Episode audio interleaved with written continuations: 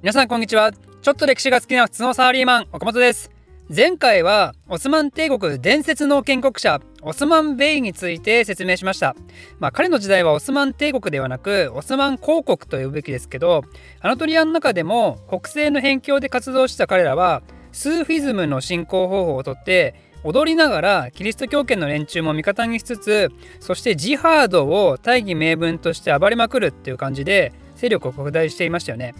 でオスマン・ベイはそのまま1323年頃に亡くなったっていうところまで前回話しましたんで今回は2代目以降のオスマン氏について説明します。オスマン・ベイにはですね2人の息子がいました。それはオルハンとアラエッティンっていう人物です。果たしてこの2人のどちらがオスマンの意思を継いだのかっていうのは前回の最後にもうすでにネタバレをしたんですけどていうかタイトルでももはやしてますけど2代目として大いについたのはオルハンの方ですね。伝承によるとオルハンはアラエッティンに「お前が国王になれよ」って勧めたらしいんですけどアラエッティンは「これはいいんだそういうの」っつってちんこい村でべっぴんさん捕まえてそれで幸せに過ごせりゃこれはいいんだっつってなんと王位をオルハンに譲ったらしいんですよ。アラエティン本当にいいのか？いいんだオルハン。アラエティン。オラ素晴らしい兄弟愛なんと素晴らしい兄弟なことか。あのね、でもね、言わせてください。この伝承はね、多分、大嘘 こんな話はね、アリエッティなわけですよ。実はビザンツ帝国側の記録によると、オスマンの王子たちは争いやってるっぽいことがほのめかされてるんですよ。まあ正直ここも資料がなさすぎて何とも言えないらしいんですけど、少なくともオスマンっていう国は最初の君主継承から争いが起きてたと。実はオスマン帝国はねいずれまた詳しく説明しますけど君主が生きてるうちに後継者を指名しないんで継承者争いがめちゃくちゃ泥沼なんですよいつも。もう他の国の比じゃないぐらい泥沼で悲劇的なんですよね。その源流がすでに2代目君主の段階で現れていたというわけですね。ということでおそらく争いの末2代目オスマン国国君主として君臨したオルハンですけど彼の時代の時に父親の時代のただの荒くれ集団からようやくまともな国家らしい体裁を整えていくことになります。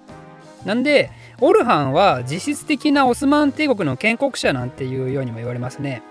対外的な争いでも一番最初にきちんとした成果を出したのはこの時代でビザンツ帝国の要衝であるブルサっていう都市を征服したんですよね。それ以降このブルサっていう都市はオスマン皇国の最初の首都として栄えることになります。その後も北西アナトリアの征服活動を休めることなく結果的に北西アナトリア一帯をほぼ支配下に収めることに成功したわけですよ。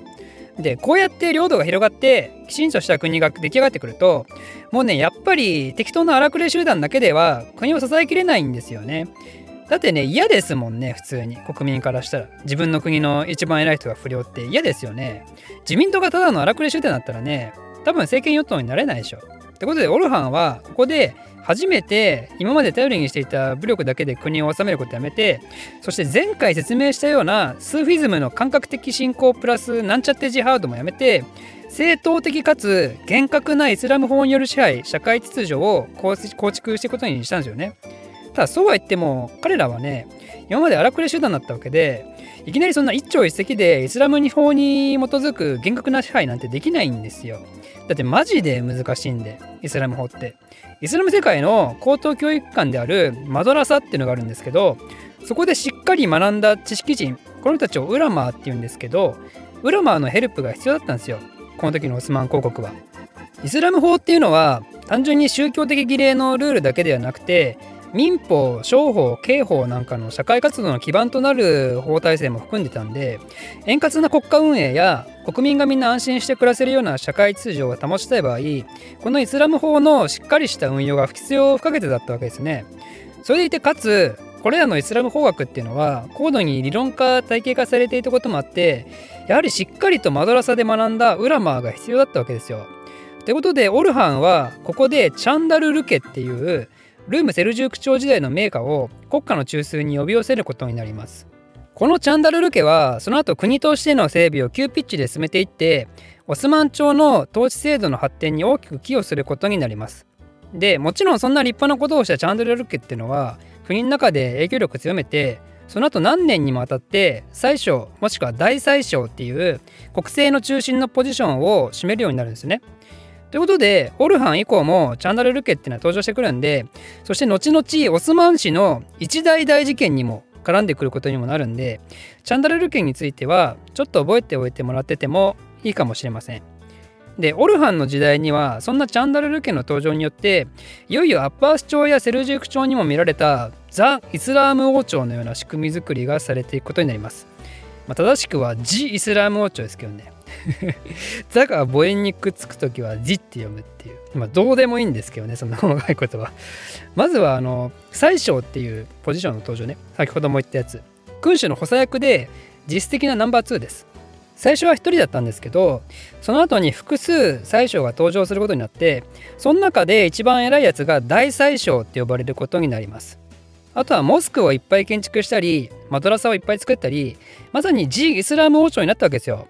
ということで領土が広がってイスラム国家としての体裁を整えることに成功したオルハンはなんとついには自分のことをスルタンと自称し始めてしまいます。スルタンっていうのは正式にはセルジューク朝君主しかカリフから使用許可もらえてないんですよ。だってイスラム世界の皇帝ですからねそんなホイホイ名乗られたら困るでしょう。広大なイスラム世界の頂点に贈られる称号ですからね。こんなアナトリアっていう辺境のしかもその中でもごく一部の支配者なんかが名乗っていい称号ではね到底ないわけですよ。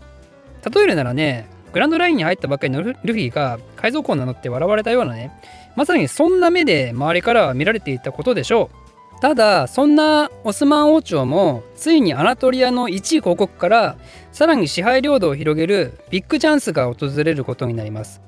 きっかけは何だったかというとビザンツ帝国です。ビザンツ帝国で王位継承権争いが起こってそのうちの一人のヨハネスっていう人物がオスマン公国を頼ってきたんですよね。でその同盟の証としてそのヨハネスの娘テオドラとオルハンは結婚します。ちなみにビザンツ帝国っていうのはキリスト教なんで異教徒との結婚になるわけですけどこれはイスラム法上何にも問題ありません。実際すでにキリスト教側の人間と一緒に戦ってきた歴史もあるしアナトリア半島っていう場所柄ねやっぱりキリスト教徒との交流も日常的にあるしルーム・セルジューク朝のスルタンも普通にキリスト教徒と結婚したりしてますからね。